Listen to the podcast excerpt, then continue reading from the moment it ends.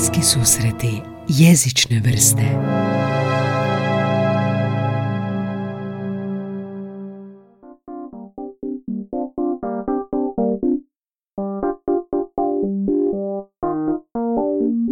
to je dobro kad se čuje, daj mi da listam to. Možeš i mirišiti. Kaj je to izlašlo? A to sad ide u uporabu od ove školske godine. Na sljedeće. Mhm. Ogledno znanje, jel? Moj današnji gost, Tvrtko Plejić, profesor je geografije u 9. gimnaziji u Zagrebu i naslovni asistent na PMF-u. Autor je i udžbenika Geografija 4, udžbenika za četvrti razred gimnazije, što je i razlog zašto sam ga zvao. Dobro, e, Tvrtko Plejić, e, zašto pisati udžbenik? Evo ti jedno lagano pitanje za početak. Zanima me kako nastaje udžbenik, kako udžbenik nastoje komunicirati s učenicima u 21. stoljeću, točnije sa alfa generacijom, te kako je pristupio izradi udžbenika. Također razgovarat ćemo o njegovoj nastavi, kako komunicira s učenicima, sa studentima i kako se sve to uklapa u reformu školstva, školu za život. Pa mislim da je važno svako ko se odvaži pisati te udžbenike, čisto da ima nešto kako bi on želio raditi, odnosno ono što on smatra vrlo važnim i zapravo ponuditi svojim učenicima što smatra za njih da je dobro. E, u svakom slučaju to predstavlja jedan profesionalni izazov prije svega i ja sam to tako doživio, a ujedno sam htio ponuditi svojim učenicima kojima ću predavati e, materijal za koji ja mogu odgovarati. Jesi ti pisao udžbenik e, kakav bih ti htio čitati da si učenik? Jesi se pokušao staviti u tu drugu generaciju, drugi mentalitet, sklop, razvoj ili? Je, ovoga, uvijek imamo na umu zapravo kome nudimo uh, taj proizvod. I ja sam kada biram udžbenike uvijek gledam što je učenicima primamljivo, a ne što je meni ovoga, u, u nekako ok. Gledam da to bude prije svega za učenike korisno uh, i da oni mogu koristiti samostalno taj udžbenik. Znači to je bila nekakva i nit vodilja zapravo za pisanje ovog udžbenika u suradnji s ostalim kolegama. Mhm. Ok, ajmo tu, taj, t- t- cijeli proces mi opiši kako nastaje udžbenik. E, Šta je prvo? Prva ideja, vas par se nađete, vidim da je grup, grupno, jel da, par autora. Um, šta je početak i št- što se sve dogodi prije nego što ja ga ovdje držim u rukama, kako fino miriši. Evo, moj početak je bio tako da me urednik haltao i zapravo želio za e, autora, tim više što sam jedini u Hrvatskoj koji se bavi jednom od ovih tema u udžbeniku, a to je geografija zdravlja i medicinska geografija. E, tako je zapravo sve ovi- krenulo. Jesu zato na naslovnici e, liječnici i sestre? Pa cijeli taj zapravo udžbenik Geografija 4 e, se bavi zanimanjima i identitetima, tako da je i to je jedna od tih važnih komunikacijskih obilježja udžbenika da sama naslovnica privuče e, učenike. E, nakon što smo se dogovorili oko honorara, onda kreni da, kreće dalje To je sviđa. P- Prvo ćemo honorar, Prvo pa ćemo onda dalje. ćemo ovoga, dalje, ćemo. da. E, onda smo dogovorili tko će što pisati. Kako sam ja naknadno upao u ekipu, e, ja sam dobio to svoje zdravlje i dobio sam još tri teme iz tercijarnih djelatnosti koje su meni bile osobno i primamljive koje bih svakako pisao kada bih se odlučio da sam bio od starta dio ekipe. Znači to je bilo promet, čini mi se trgovina i, i financijski tokovi, ekonomija. Mhm. Ok, znači vidimo broj jedan, prva lekcija je geopolitička slika svijeta, gospodarske djelatnosti, tri, dostupnost hrane, je to tvoje? E, ne, moje Četvrto, prostor, ljudi i zdravlje, to tvoje? To je moje, da. Aha. Peto, čovjek je slobodno vrijeme, šest, e, posljednja granica, svemir. Je li svaki autor zadužen za jednu od lekcija? Uh, pa evo recimo ovu drugu gospoda- gospodarske djelatnosti tercijarnog sektora, to smo pisali Marko i ja, čini mi se. Geopolitičku sliku svijeta su pisali Marko i Josip, a ostatak je svako uzeo sebi uh, cijelu cjelinu. I to je zapravo vrlo zanimljivo kako imamo drugačiji stil pisanja pa to ujednačavati da ne ispane kao da je stvarno pisalo tih pet ljudi nego da je pisao jedan čovjek. Znači, upao si u ekipu i kako to sad izgleda? Oni tebi kažu, ti, ti predložiš što želiš uključiti i kako to cijeli sad izgleda proces? Pa zapravo sve kreće od uh, zapravo strukturiranja udžbenika, odnosno strukturiranja nastavnih jedinica, ono što je važno njima obuhvatiti. I ja osobno kada sam pisao uh, tekst, prvo što- na što sam se fokusirao je taj osnovni tekst i motivacijski uvod. Uh, tek poslije slike dolaze, barem sam ih ja pisao i zanimljivosti, na kraju nakon što sam zgotovio osnovni tekst, i tu onda zapravo najteži dio meni osobno za pisanje udžbenika je bilo odabir grafičkih priloga. Aha, aha. Jel to sam pronalaziš, odabireš? Da, da, sami pronalazimo na različitim servisima koje nude zapravo Mhm, uh, fotke koje se onda otkupljuju, smišljamo popratni tekst Mhm. i stavljamo u prilog. Kako, što, si, što želiš postići svojim tekstom? Što tvoj tekst smije, mora, ne smije biti? Pa za početak mora biti primjeren učenicima. Šta to znači uopće? Pa da koristimo primjereni riječnik, da ne koristim uh, riječi koje su primjerene tercijarno primjerice obrazovanju, odnosno moramo to spustiti na razinu maturanata, konkretno u ovome slučaju. Da smo pisali za osnovnu školu, onda to ide na još nižu razinu. Opet, kada oblikujemo tekst, taj tekst ne smije biti previše simplificiran da se izgubi ta, uh, taj znanstveni dio, odnosno da ne napravimo baš simplifikaciju znanosti do kraja.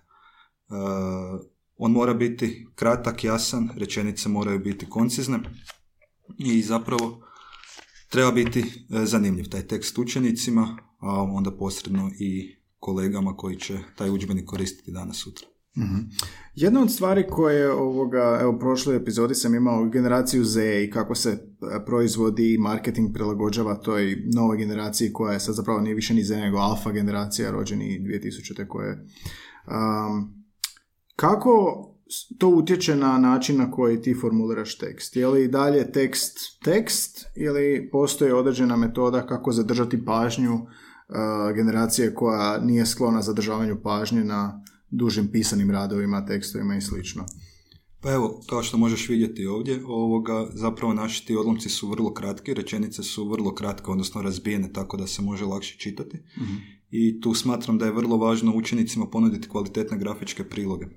S obzirom da je ovdje ge- ovo geografija, vidiš da udžbenik ob- obiluje kartama i dijagramima koji zapravo zamjenjuju dijelove teksta i koje učenike aktiviraju pri samostalnom učenju, ali i na redovitoj nastavi i zapravo jače će zadržati fokus ukoliko e, sami moraju nešto zaključiti i zapravo izvesti tekst na temelju grafičkih priloga. E, ja osobno smatram da udžbenik ne smije biti glomazan jer glomaznost udžbenika jednostavno odbije učenike, pa tako i mene kao njihovog nastavnika. E, I zapravo stvarno treba biti riječnik prilagođen izbor grafičkih priloga i da ti grafički prilozi zapravo budu svrsishodniji, a ne bez veza nabacani, odnosno da budu vezani uz tekst. To mi se jako sviđa što si rekao za grafičke. Je, je li moguće zapravo podučavati geografiju skroz grafički?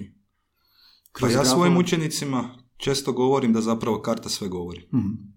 Znači jednoma kada nauče čitati kartu, oni apsolutno ne moraju praktički više učiti osim onih terminologija koji su potrebni. Mhm. Uh, sada kako smo u ovoj reformi uh, koja potiče to aktivno učenje, ne mogu reći da se veliki dio zapravo uh, može odraditi samo kroz tekst ili samo kroz dijagrame, odnosno mislim da tu treba biti dobra kombinacija Mhm. jednog i drugog, odnosno postići nekakav, nekakvu optimalnu ravnotežu između ta, ta dva dijela udžbenika.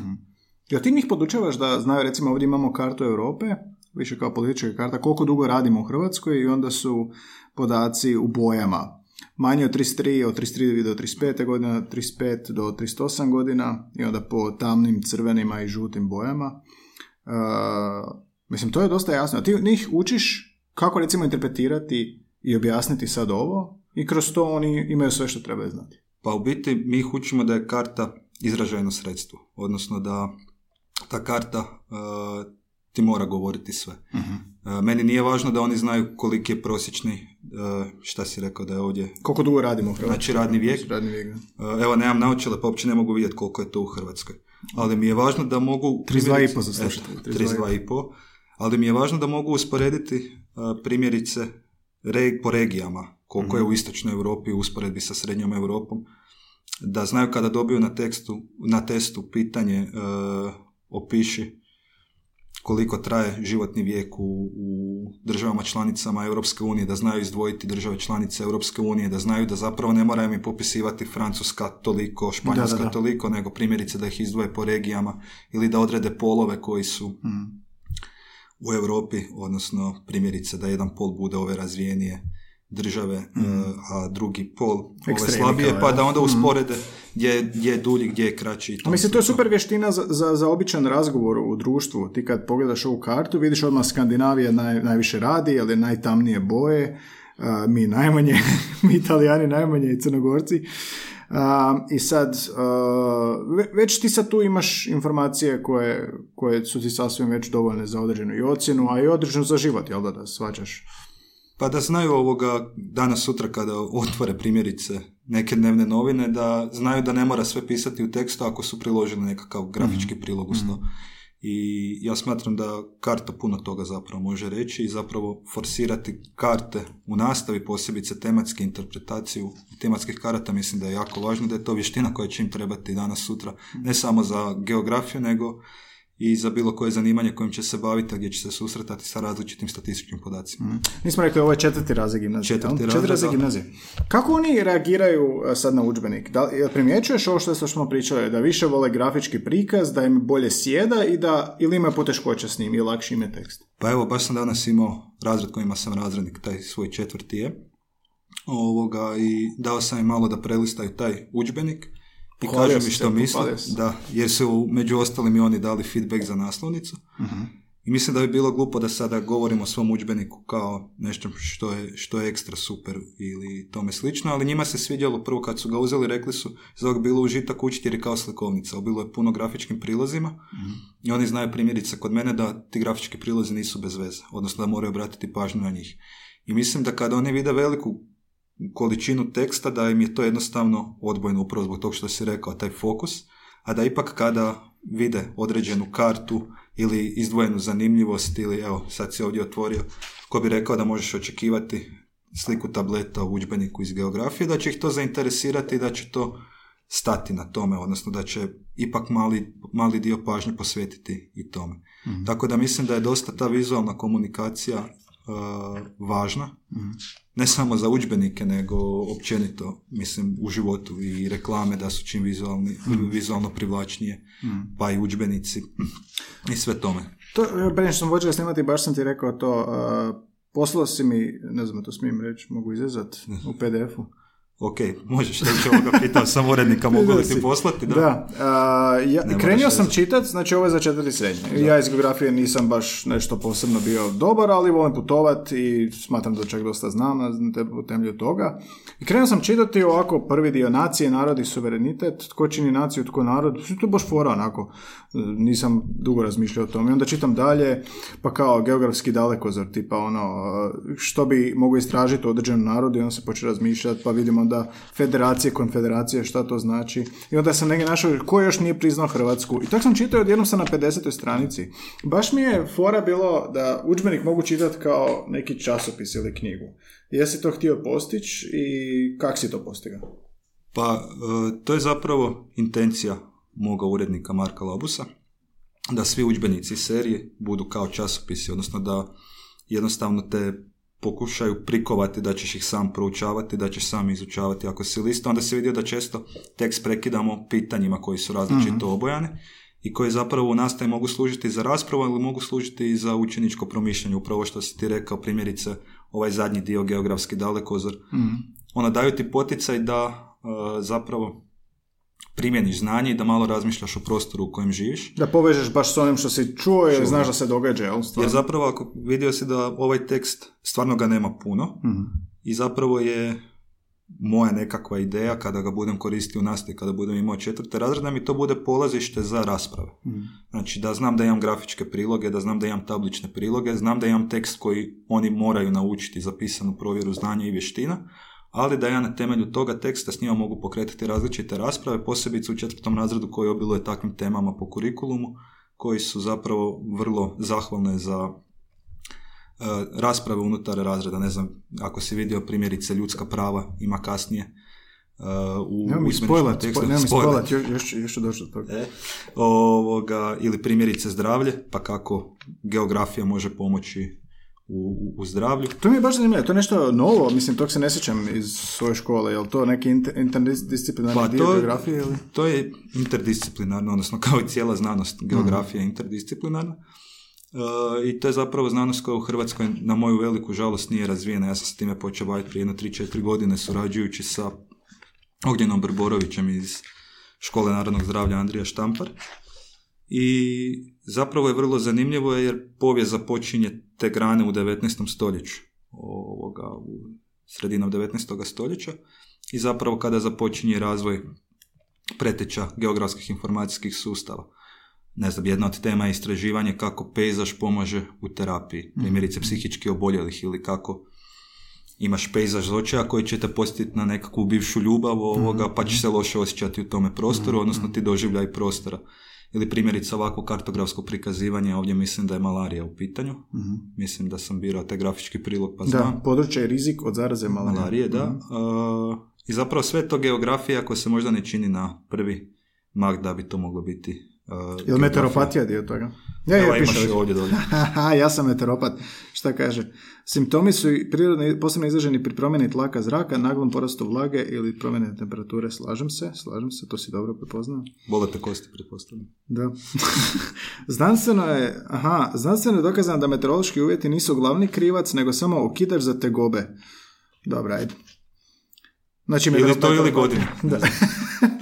Dobro, dobro, što još spada po to? Vidim cigarete. Pa evo primjerice socioekonomska obilježja stanovništva. Mislim, to je vrlo, vrlo blisko javnom zdravstvu uh i mislim da zapravo javno zdravlje i geografija to mogu jako lijepo surađivati. Pandemije? Da.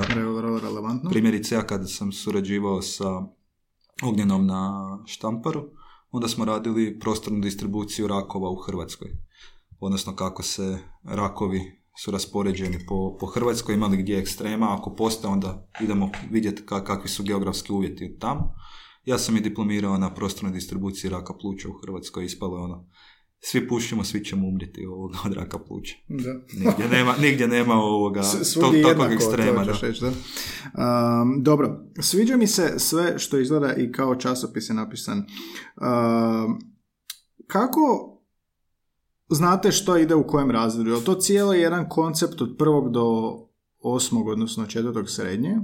Ili si ti imaš određenu slobodu što ti smatraš da bi učenici na toj razini trebali znati? Kako to izgleda? Pa znači ovom reformom su uvedeni ti kurikulumi gdje su posloženi ishodi koje učenik mora usvojiti, ima ta razrada ishoda i obvezni sadržaj, odnosno preporučeni sadržaj za obradu, koji zapravo puštaju vrlo veliku slobodu uh, autoru što će on uključiti ima tri paralelna udžbenika za geografiju za četvrti razred i doslovno sad da otvoriš sva tri vidjet ćeš da smo svi pristupali temi drugačije, čak od samih naslova, raspodjele uh, tema do samoga teksta što smo sve uključili. Ono što je obvezno je obvezno i to će biti.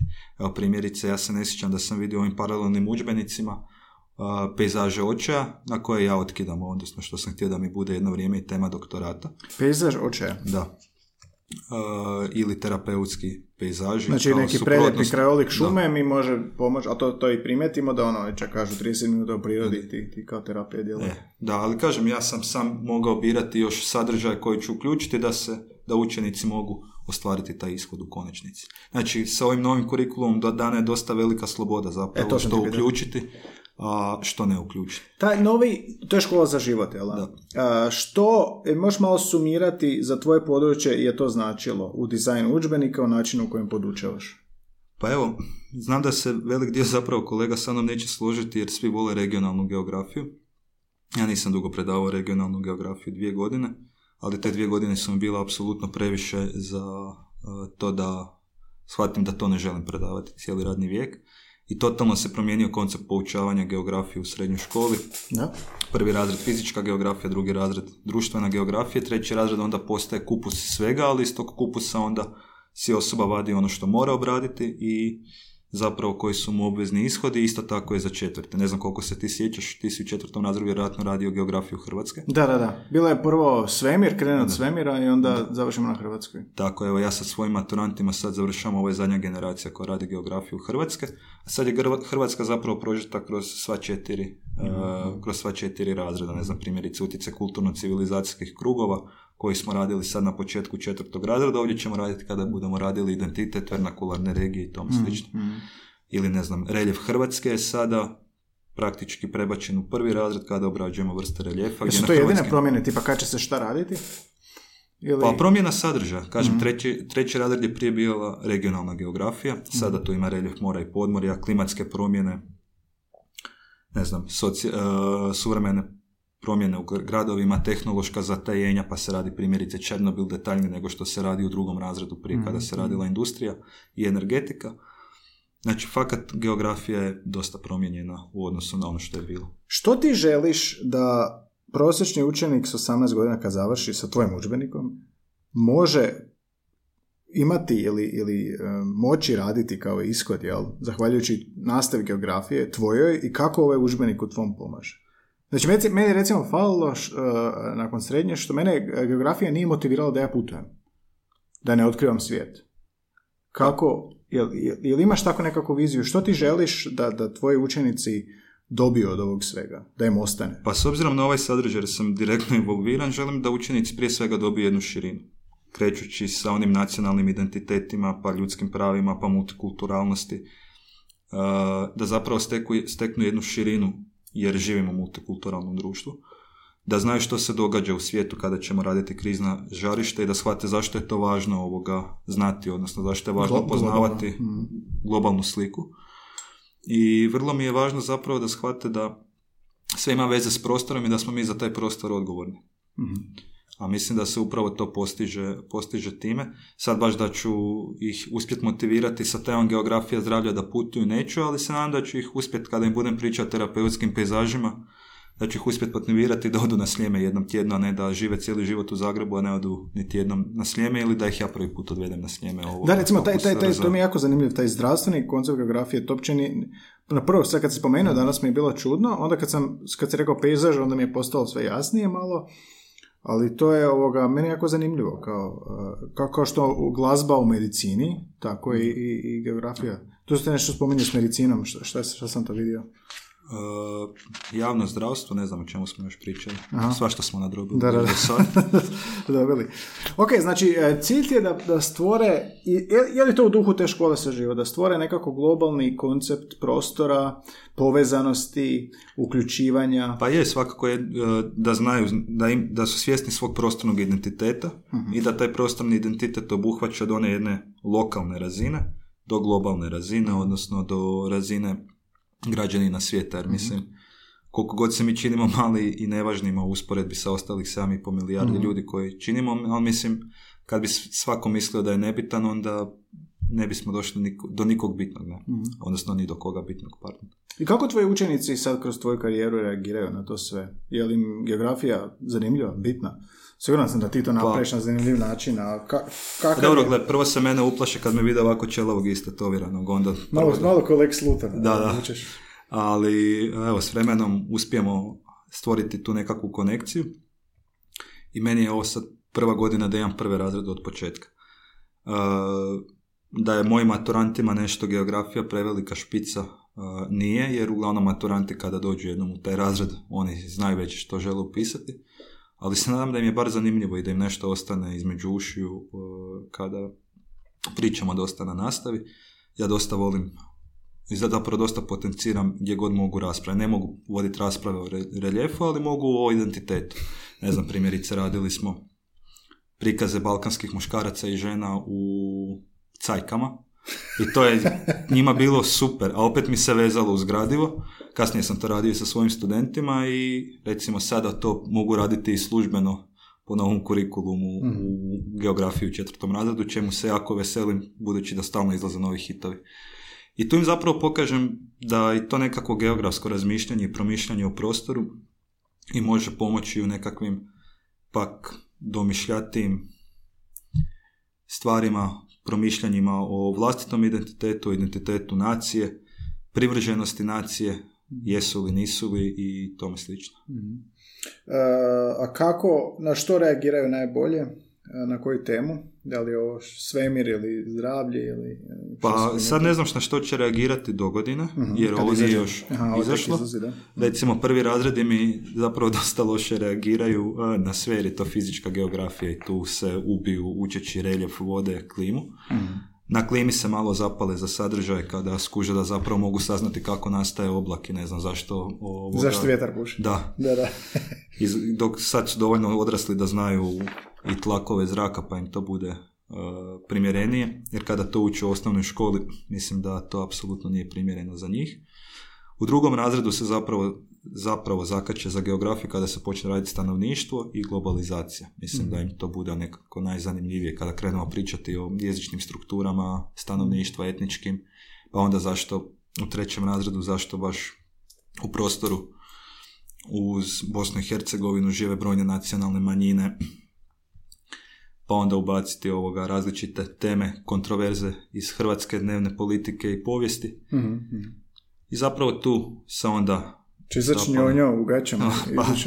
Ne, ja se nadam da neće. Mislim da ni Marko, ni ja, ni ostali autori nećemo dati ovoga taj vrlo ružan prikaz ovoga u udžbeniku. Jel ima mimova u udžbeniku i, i zašto ne? Uh, Ali to je nema, recimo, to je nema sasvim- mimova, ali ću ti pokazati evo primjerice kod svemira. Jedna genijalna zapravo ideja mojeg, mog urednika je bila ubaciti kada se priča o teoriji velikoga praska uh, zanimljivost o bazingi. Bazinga, ovo je Da. iz eh, Big Bang Theory, Da, da. Cijeli, cijeli, cijela slika. Gdje zapravo povezujemo sa svakodnevicom uh, A gle, super. sadržaj. Jedna od najpopularnijih komičnih TV serija diljem svijeta također nosi naziv Teorija velikog praska. Prati svakodnevnu svakodnevicu super inteligentnih fizičara, njihovih prijatelja Sheldon Cooper, Le- uh, Leonard Hofstadter i tako dalje. Jesam te. Planetarno popularno. Ok, da, da, da, znači, znači povezuješ. E sad, moje pitanje je ovo, e, prvo dva pitanja. Prvo je ovako, kad usporediš udžbenike po kojima si ti radio, i, e, ne, ne, pardon, radio, učio kad si bio učenik, i današnje koje si stvorio, šta, šta ti je najosjetlj, najonako opipljivija razlika? Uh, prvo, naši udžbenici su stvarno tanki, znači moje nakladnička kuća. Uh, druga stvar, grafika je daleko bolja nego što je, što je bila. Mislim, ja sjećam svojih udžbenika iz srednje i iz osnovne škole, koji su mene podsjećali u biti na enciklopediji, odnosno tako je bilo formirana, a, odnosno grafički oblikovan unutrašnjost udžbenika. Ja kažem da je meni ta grafika vrlo, vrlo važna i za moj predmet, zbog učenika, ali i zbog mene, da ja kad uhvatim udžbenik u ruke, da on meni bude vizualno privlačen, jer mislim da koliko god mi glumili da nismo površni, u svim sferama života nam je vrlo važna ta vizualna privlačnost. Misliš li da se onda kako se promijenio način na koji učimo i doživljavamo informacije i svačamo, interpretiramo, to je onda popraćeno udžbenicima kroz godinu? Pa mislim da je. Mhm. Mislim da je i da se to zapravo dogodilo spontano, a ne ciljano. Mhm. Da se jednostavno uvidjelo da dolaze nove generacije koje imaju nove potrebe i da zapravo taj skok je došao vrlo naglo. Mhm. I porastom tih društvenih mreža gdje se oglašavaju različite proizvodi. Jednostavno udžbenik je isto tako proizvod koji treba dobro oglasiti, treba biti vizualno privlačan i treba zapravo iskomunicirati. Ja trebam kao autor iskomunicirati sa učenikom ono što sam htio.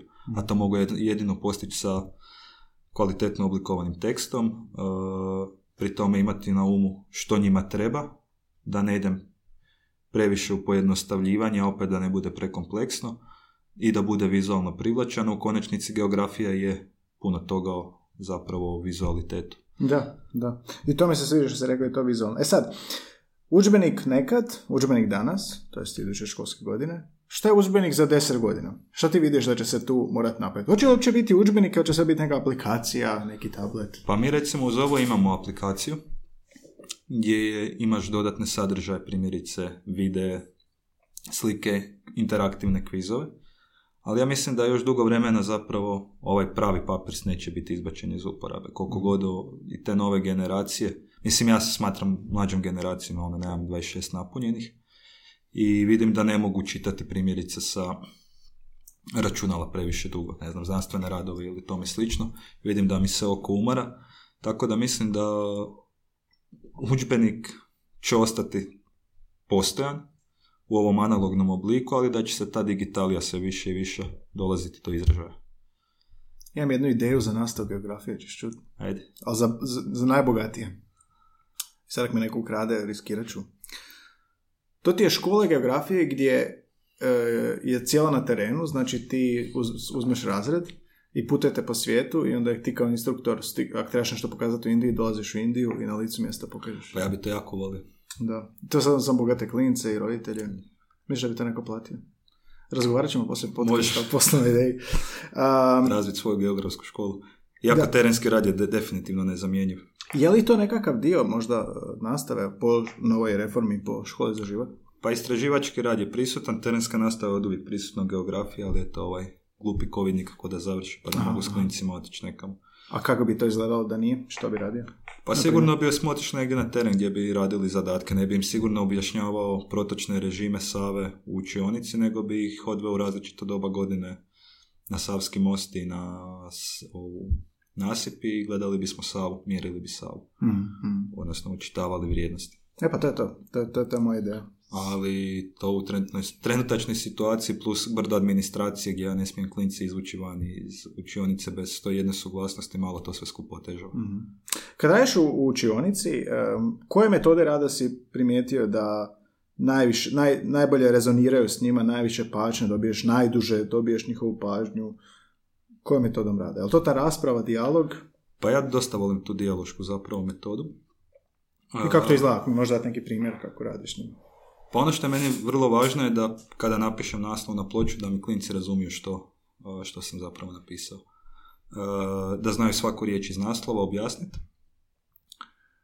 I obvezno koristim fore, bacamo fore jedni drugima i to mi je vrlo važno zapravo za to opuštenu atmosferu. U opuštenoj atmosferi i oni bolje rade ja se bolje osjećam. Uh, naravno da tu bude različitog individualnog rada, pa sad pod zadnje i različite uh, digitalne provjere, odnosno kvizovi i tome slično. Nekad je dam samostalni rad na tekstu. Daj mi ovo rasprava, ajmo pričati recimo da sam ja učenik kako je krenulo predavanje. E, idemo simulirati kako bi to rasprava. O čem hoćeš? Pa ne znam, nešto što, što se neću sramotiti, znači nešto lagano. Pa evo recimo ja volim se često vratiti tom primjenu, primjeru Balkana. Mhm.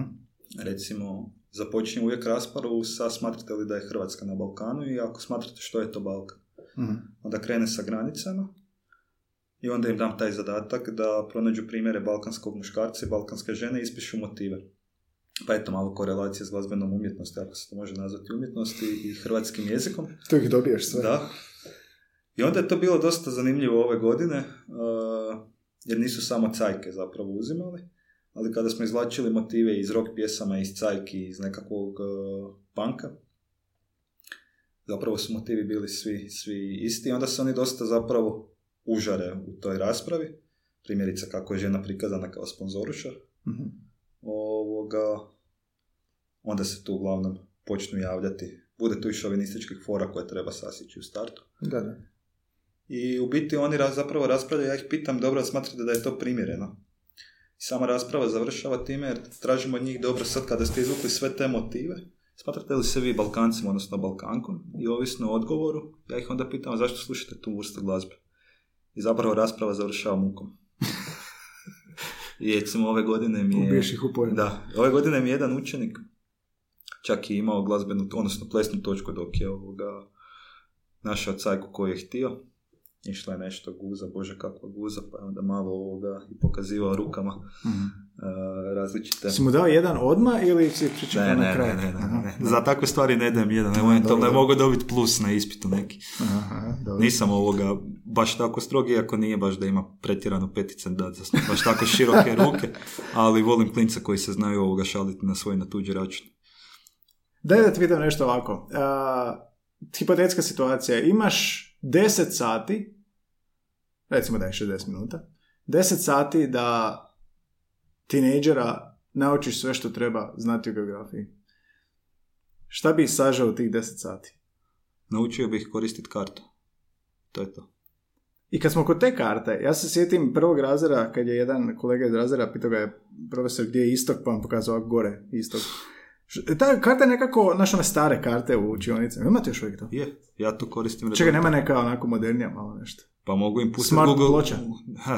Ja nemam u svojoj školi, Aha, blago aha. onom koji ima. A možeš projektor staviti pa Google Maps? A, Google- mogu, ali ne želim. Dobro. Ne želim iz tog razloga što a, se onda nauče da sve traže sa dva, dva klika. Aha. A mogu se naći primjerice kao ja u Izraelu kada sam bio i nemaš e, podatkovni promet osim gdje uhvataš Wi-Fi i snađi se bravo E, to sam u htio sred pitati. Jeruzalema. Ta, ta karta je sve nekako uvijek bila abstraktna, a današnji klinci su odrasli na aplikacijama i Google Maps. Pa i mi koristimo Google Maps kad ideš negdje.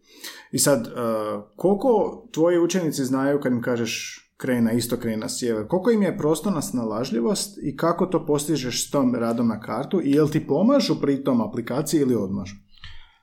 Pa, ja uvijek u glavi imam da bez obzira koliko mi imamo te aplikacije i tu tehniku, ta tehnika svaki put može zaštekati. Ne svaki, ali može zaštekati. Mislim da je vrlo važno imati te vještine uh, negdje memorirane da, da znaju bez aplikacije.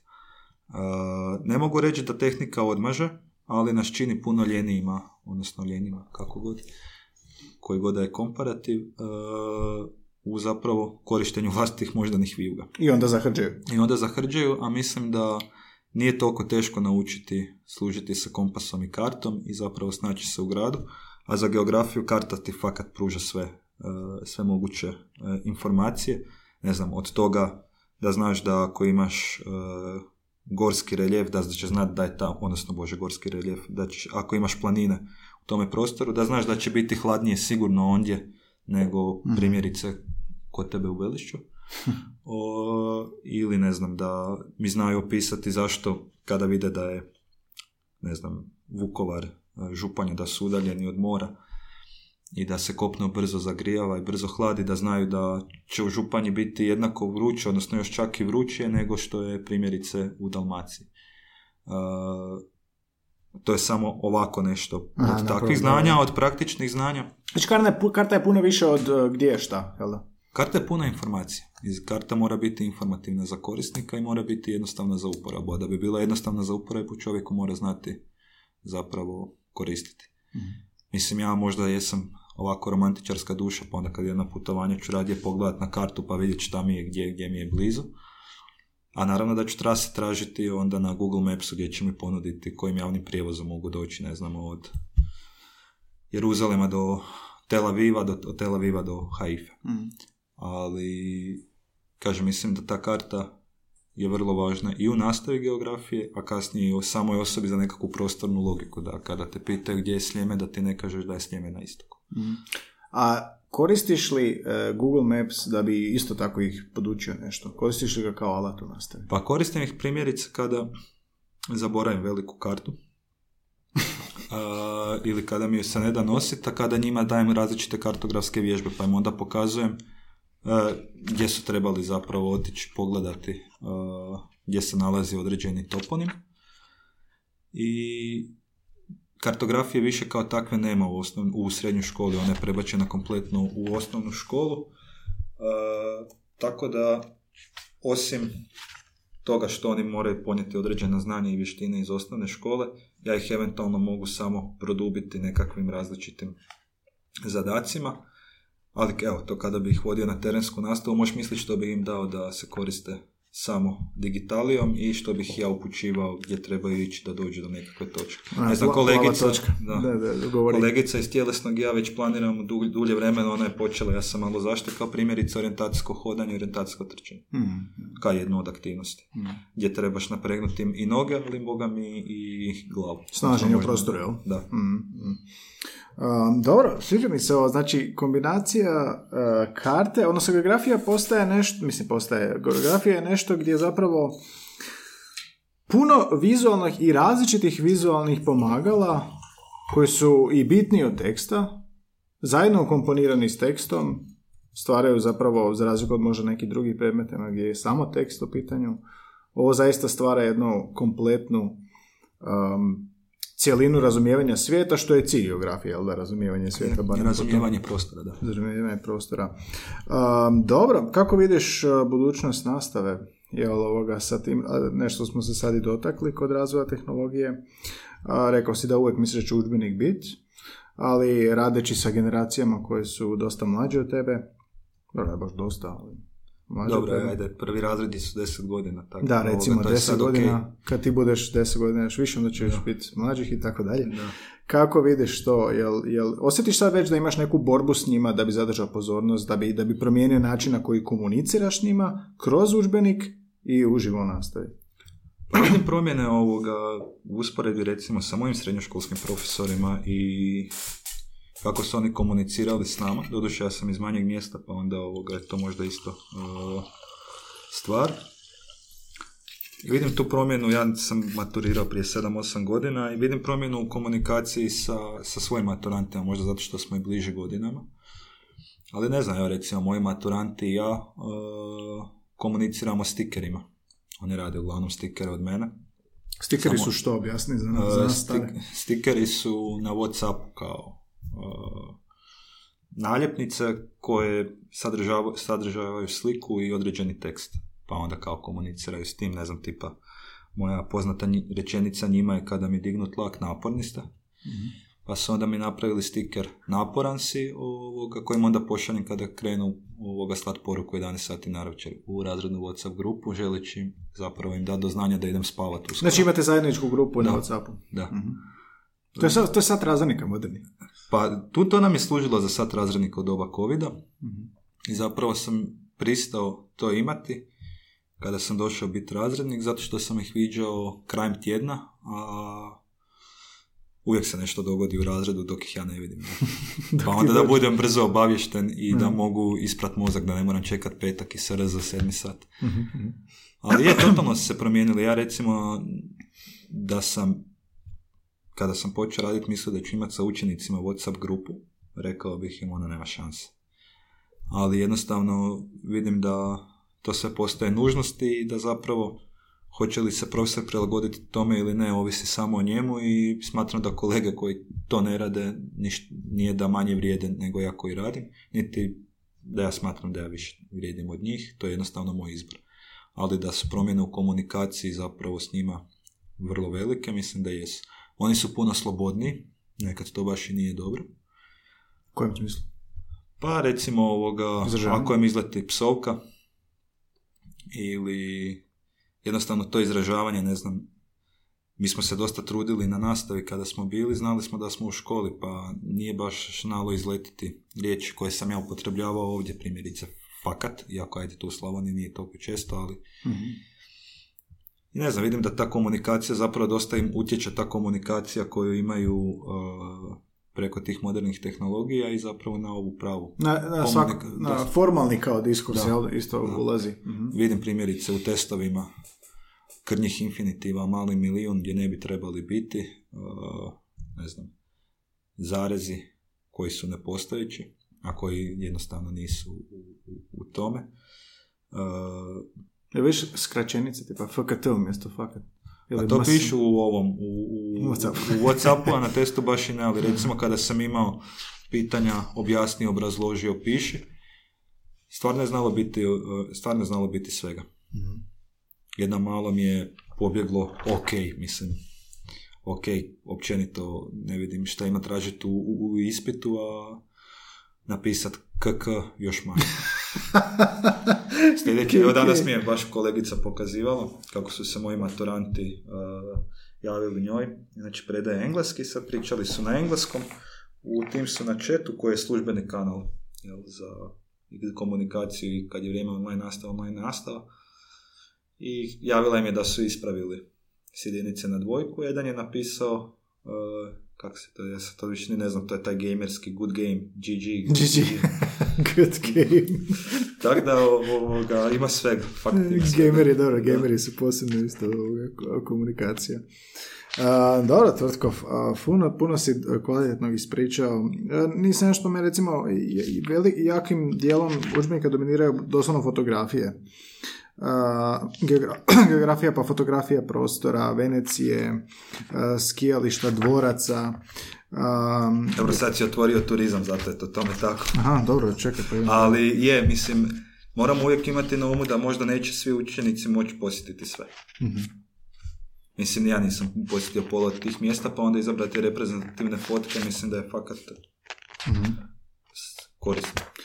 Mislim, jel te slike imaju neku ulogu osim vizualnog, jel imaju edukativnu ulogu? Pa ili- vidiš da zapravo, uh, ja sam to uredniku zamjerio, Marko, oprosti što ću reći to javno, uh, a primjerice, imaš ovdje u ovom mom dijelu, dio koji je bio u osnovnom tekstu, primjerice sa ovim konzumacija duhanskih proizvoda, glavni je rizični čimbenik, tralalala, ljudi slabijeg socioekonomskog statusa nemaju uvijek pristup dovoljnoj količini nutrijenata.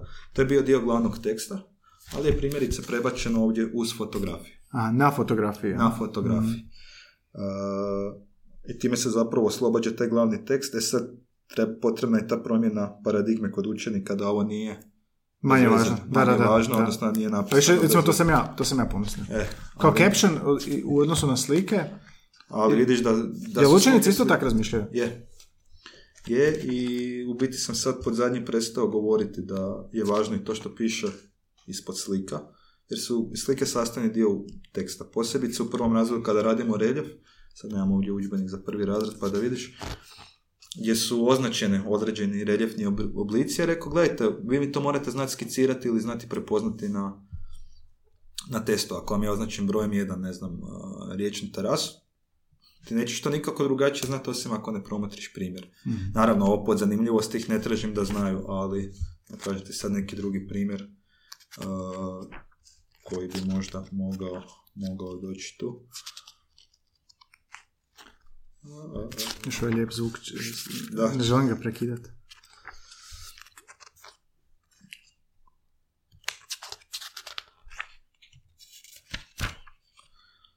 Evo primjerice, uh,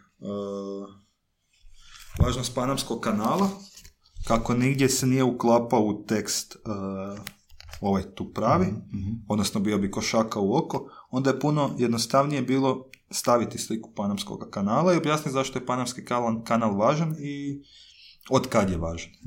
Mislim, meni je važno da mi učenici znaju objasniti zašto je važno prokopavanje Panamskog kanala koji je skratio putovanje XYZ dana, ali to nigdje nije išlo u glavni tekst, već je stavljeno sa slike, znači nije to samo se, samom sebi Jel ti imaš okvir, jesi ti ograničen okvirom koji ti kaže ovdje smije biti toliko teksta, jel mora ići tri slike ili to sam određuješ? Ne, ja sam napisao tekst, ja sam odabrao slike zanimljivosti i onda dalje čini grafički dizajn. E sad, e, ti šalješ sve grafične dizajne. Šta ako oni kaže ovo nestane, ovo ne može? Šta onda je, kakav je kompromis? Pa evo recimo imam, imam ovdje karta. Uh, mislim, autor ima zadnju riječ, ne? Da. Primjerice, ova karta je bila, ovo je prikaz granica uh, Balkana iz mog jednog istraživanja, koje sam ja rekao, mislim da je Marko to pisao.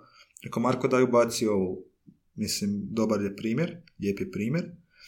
I grafika je bila, odrezala ga jer nije se podudaralo, odnosno nije, nije njima to izgledalo lijepo, ako bude ovako uokvireno. E onda su mi oni odrezali tako da pola te granica se nije vidjela. Ja sam rekao, gle, to ne može ići tako u tisak. Znači mora se vidjeti M mjerilo jer je karta Da, s mjerilom da, samo da za, za, pročitamo za granica Balkana. Znači, e, na sjeveru mi i šta je ovo malo Mađarska gore? Pa Mađarska, da, to je iz Ma- istraživanja iz 2017. i vidiš sad ovdje kako su gušće. Šta je Crno more tu skroz lijevo? Da. Vidiš Znači, kako- završava s Bugarskom? Da. I vidiš da su ovdje zapravo imaš te dvije granice. Jedna ide ovako ovdje. Jedna deblja druga Da. a ovdje se lagano spušta. I zapravo nije problem uh, južna koja je gotovo obuhvatila cijelu Grčku, ne istočna, ali je problem sjeverna i zapadna. Aha, znači da ga, je, tu, je, su, tu su ga odrezali, je recimo. li Istra, Balkan, to je problem. da. Ali tu, recimo. Gorski kotar, Lika, Mhm. šta ja znam šta sve tu nije. I rekao sam, gle, to ne može meni ići tako u tisak, jer onda mi se gubi didaktička vrijednost tog materijala u. A znači ti ipak moraš, ovoga, imaš zadnju riječ i možeš reći, gle, ovo kako ste vi stavili, dizajnirali, mi gubi na metodičkoj i didaktičkoj vrijednosti. Gle, ovoga, završni jedan dio u oblikovanju udžbenika je taj da meni je poslao urednik, ne meni nego svim nama, je slao cijelinu po cijelinu u PDF-u i mi smo ostavljali komentare. Znači, od lektorskih stvari, ako smo nešto uočili, ne znam, prijeloma ovog onog, ako nam nešto nije štimalo, idemo to ispraviti. Ovo je sad ogledno izdanje i naravno, ne znam, tipa, kada sam otvorio udžbenik, naravno da sam prvo što sam si našao grešku gdje je umjesto pravog naslova, ne znam šta je trebalo pisati, mobilna telefonija, ostao je naslov. I to će sad biti ispravljeno do konačne verzije. Evo, vidiš recimo ovdje. Ovdje treba ići naslov zanimljivosti, ali je ostao naslov.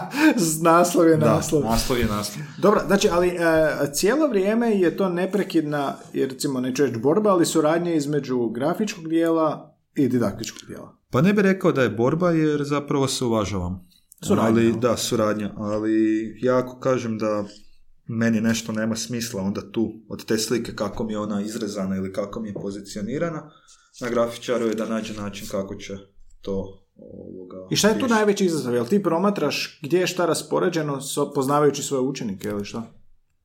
Pa zapravo kada sam pišem, pišemo tekst, a, važno mi je recimo da ove zanimljivosti koje sam stavio budu vezane uz taj tekst. Primjerice ovdje je zanimljivost fake news, Mhm.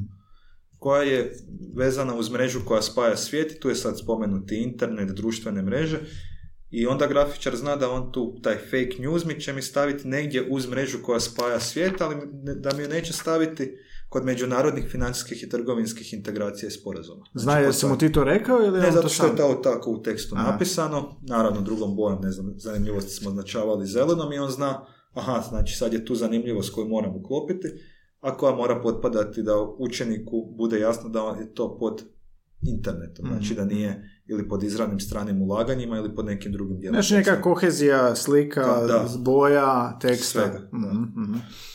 Tako da ovoga, mi sa grafičarkom mislim da je Zorica Adamović i nama, fakat nismo imali nikakvih problema Mhm. i mislim da je napravila poprilično dobar posao sa, sa ovim Šta, šta ti je tu još najteže u tom, tom nekakvom oblikovanju teksta i, i je li to ono što se priča na početku jezikom koji bi bio pojednostavljen? Je li ti to izazov?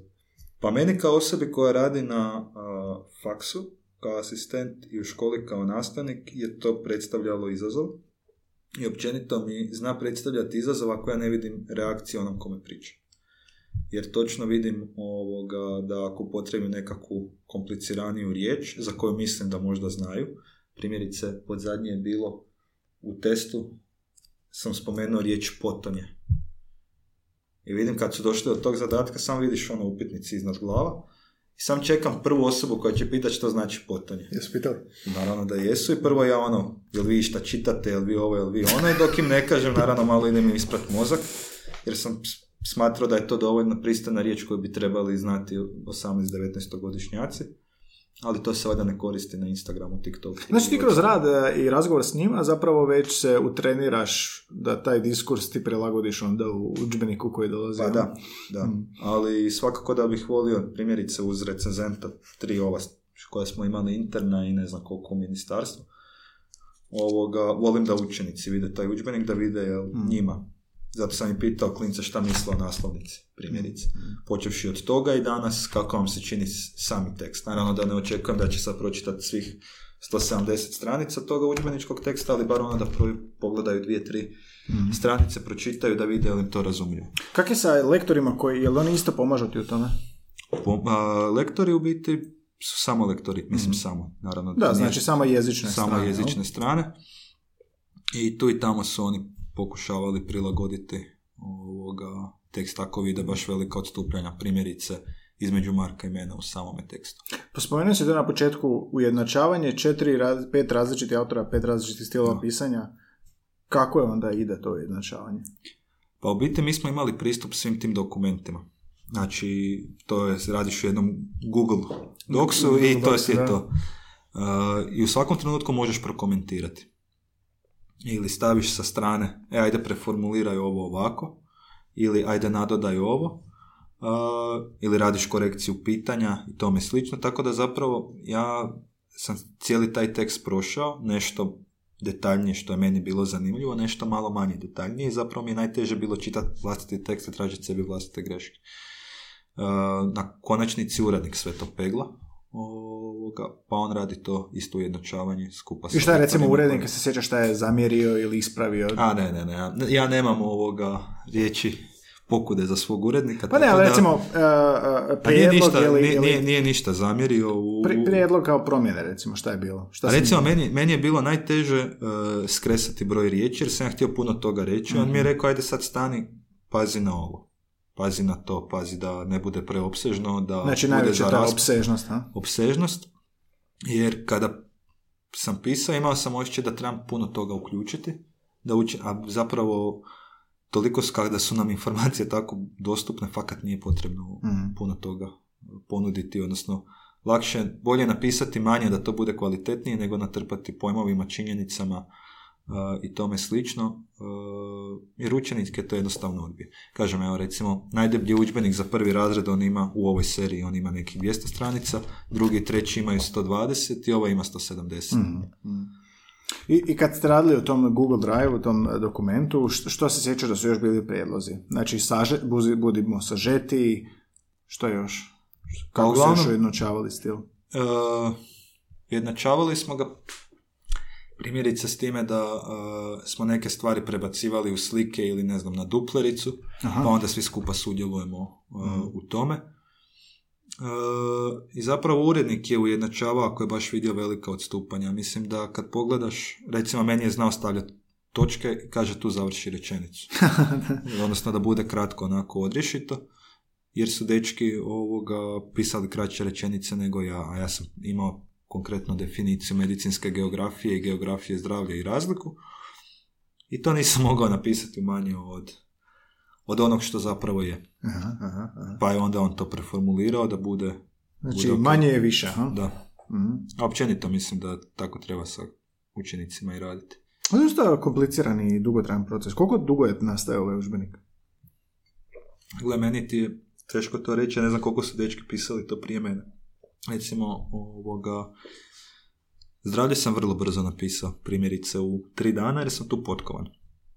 E onda ova nastavna jedinica, sad ne znam više na pamet, a, povezivanje svijeta prometom i trgovinom je išlo relativno ok, prijevoz putnika robe je išao relativno ok, i onda suvremeni trgovinski i financijski tokovi, tu sam se, i tu sam imao porođajne muke dok sam obuhvatio sve ono što je obvezno kurikulum, dok sam ja naučio što to je, jer fakat neke stvari nismo radili na faksu, niti sam znao gdje tražiti. I recimo tu sam najdulje pisao neka dva tjedna, u konačnici ima koliko stranica ima baš vidjeti. Znači jedna, dvije, tri, četiri, pet, šest, sedam, osam, a pola su slike. Znači za četiri stranice mi je trebalo onako muška dva tjedna za Mm. skinuti tu nastavnu, nastavnu jedinicu, ali nije mi, nije mi uopće žao jer sam puno toga naučio.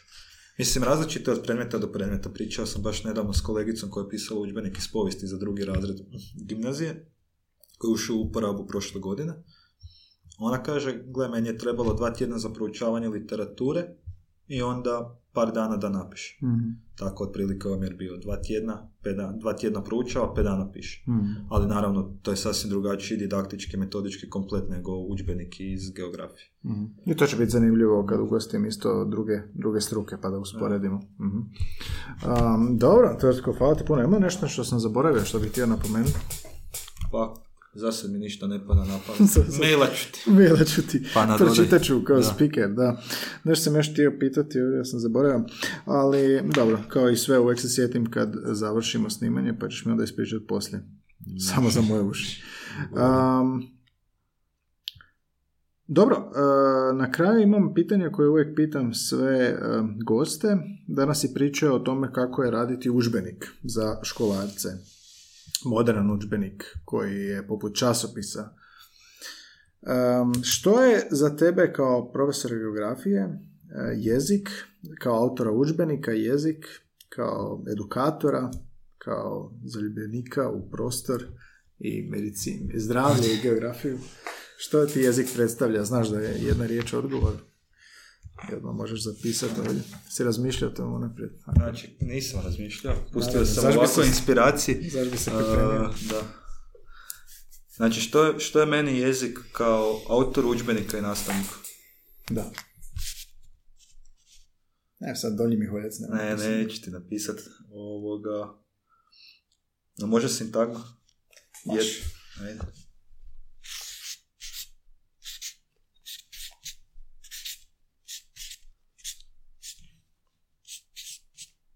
Ajde, šta, šta se nakokucuješ ko da nećeš vidjeti? Jezik je Glavni alat glavni alat za šta? za sve, za moje zanimanje, učiteljsko, kao autora udžbenika isto tako, pri čemu jezik shvaćam vrlo široko od tog nekakvog stručnog jezika, odnosno stručnog diskursa, znanstvenog diskursa do ovog školskog, odnosno prilagođavanja, adaptacije jezika da ga znamo upotrijebiti uh, pred učenicima tako da njima bude razumljiv i da zapravo ne ostaju upitnici nakon moje nastave. I to je taj alat uh, kojim post, postižeš to. Ili kako možemo reći, što su ti najvažnije stvari koje želiš postići s jezikom kao alatom? Da učenici razumiju ono čemu sam im pričao. I mhm. da na kraju sata ne budu upitnici iznad glave, a da pritom saznaju nešto novo. Mhm. A to ne mogu postići nikako osim komunikacijom i jezikom. Mislim da se to zapravo pokazalo i online nastavi kada smo svi zapravo se našli u onom neobranom grožđu da koliko je nama svima kojima smo, kojima smo u toj struci nedostajalo tog komunikacijskog aspekta u smislu živog jezika, odnosno živog razgovora sa učenicima. Primijetio se da živi razgovor uživo nije, nije isto rezonirao kao ovaj online, ne, mm. Ja sjećam, snimao sam video lekcije kako za ministarstvo, tako i za svoje učenike i onda mi je jedan učenik uh, poslao sam od sebe poruku i to često napominjem jer mi je ostao kao jedan od najljepših uspomena te ružne online nastave. Molim vas, nastavite snimati jer čujemo vaš glas, a to nam ipak kao uh, nas povezuje sa svakodnevicom. Ja, super. Oni su navikli na, na glas i na, na razgovor. Mm. I na moje glupe fore, ali ja na njihove. Znači, ipak tvoj glas više nego stikeri naporan. Da. da. Dobro. Više im znači kada im kažem uživo da su naporni, nego kada im pošaljem stiker. Sad Dobro. ću vam vidjeti šta će im pisati na majicama. Ja će poslušati ovaj podcast. Ej, ajde, pozdravi ih. Pozdravi ih u podcastu. Četvrti je.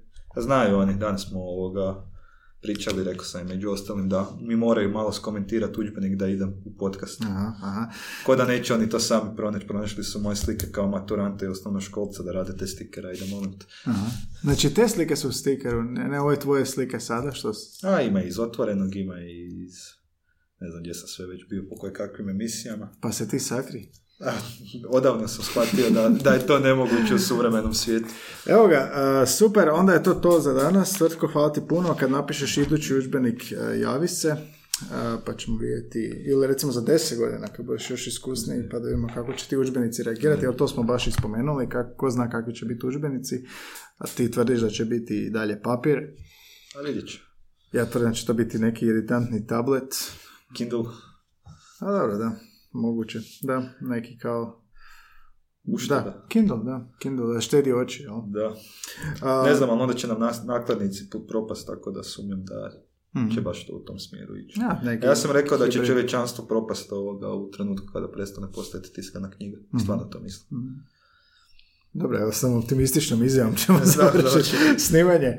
hvala ti puno na gostovanju. Hvala tebi na pozivu. Eto, čujemo se, znači jezik je glavni alat Tvrtko Plejić TP, na kraju mailova inače piše LP kao lijepi pozdrav i onda TP kao inicijale prezina, pa onda, dragi slušatelji, LP, TP. Ajde, bok.